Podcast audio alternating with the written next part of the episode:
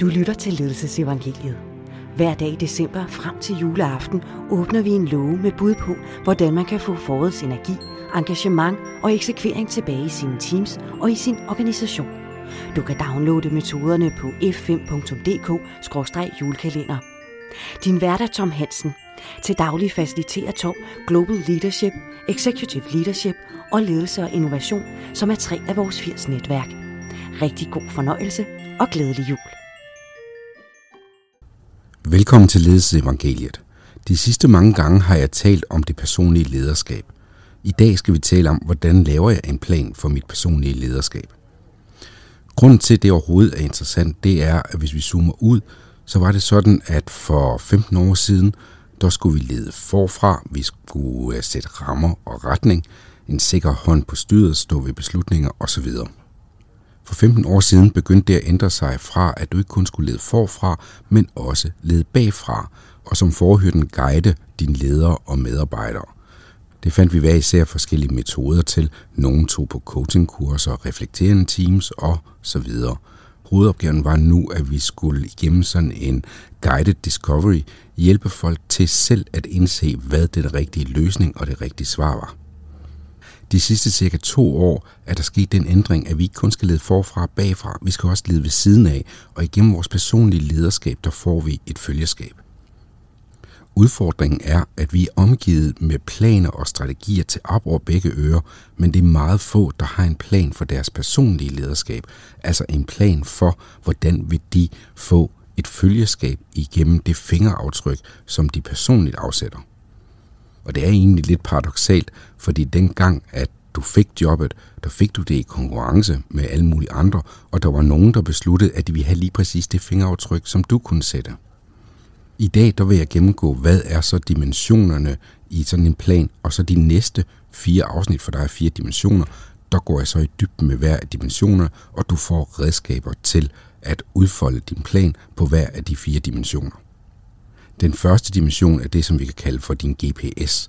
Det er i virkeligheden dit purpose. Hvad er det, du er drevet af? Hvorfor er det, at der er nogen, der skal ledes af dig? Hvad er det, der får dig til at svinge benene ud over sengen om morgenen og med et smil på læben tage ind på arbejde? Altså, hvad er det grundlæggende, der driver dig? Og det er også spørgsmålet om, hvad er det for et fingeraftryk, du vil sætte, så jeg kan se, at det er Line og ikke Louise, der stod op om morgenen og taget på arbejde.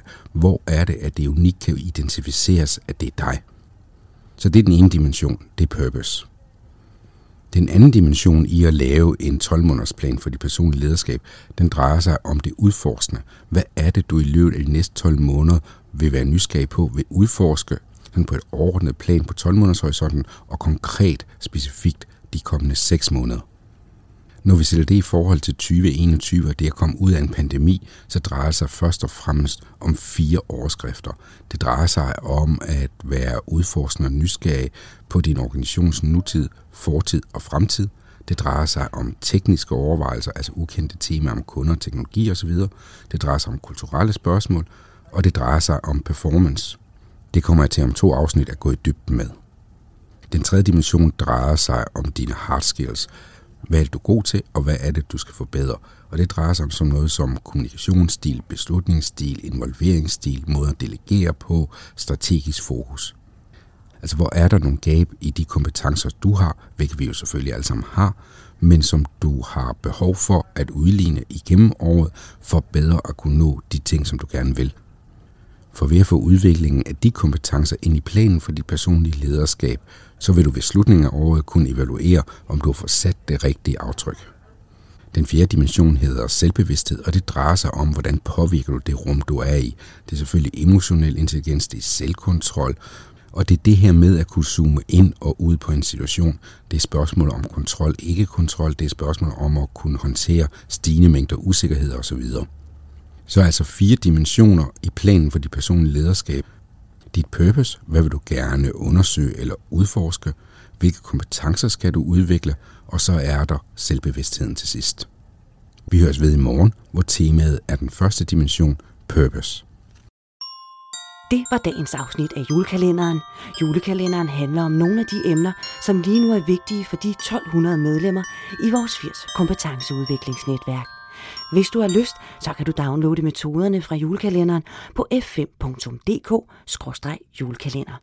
Tak fordi du lyttede med.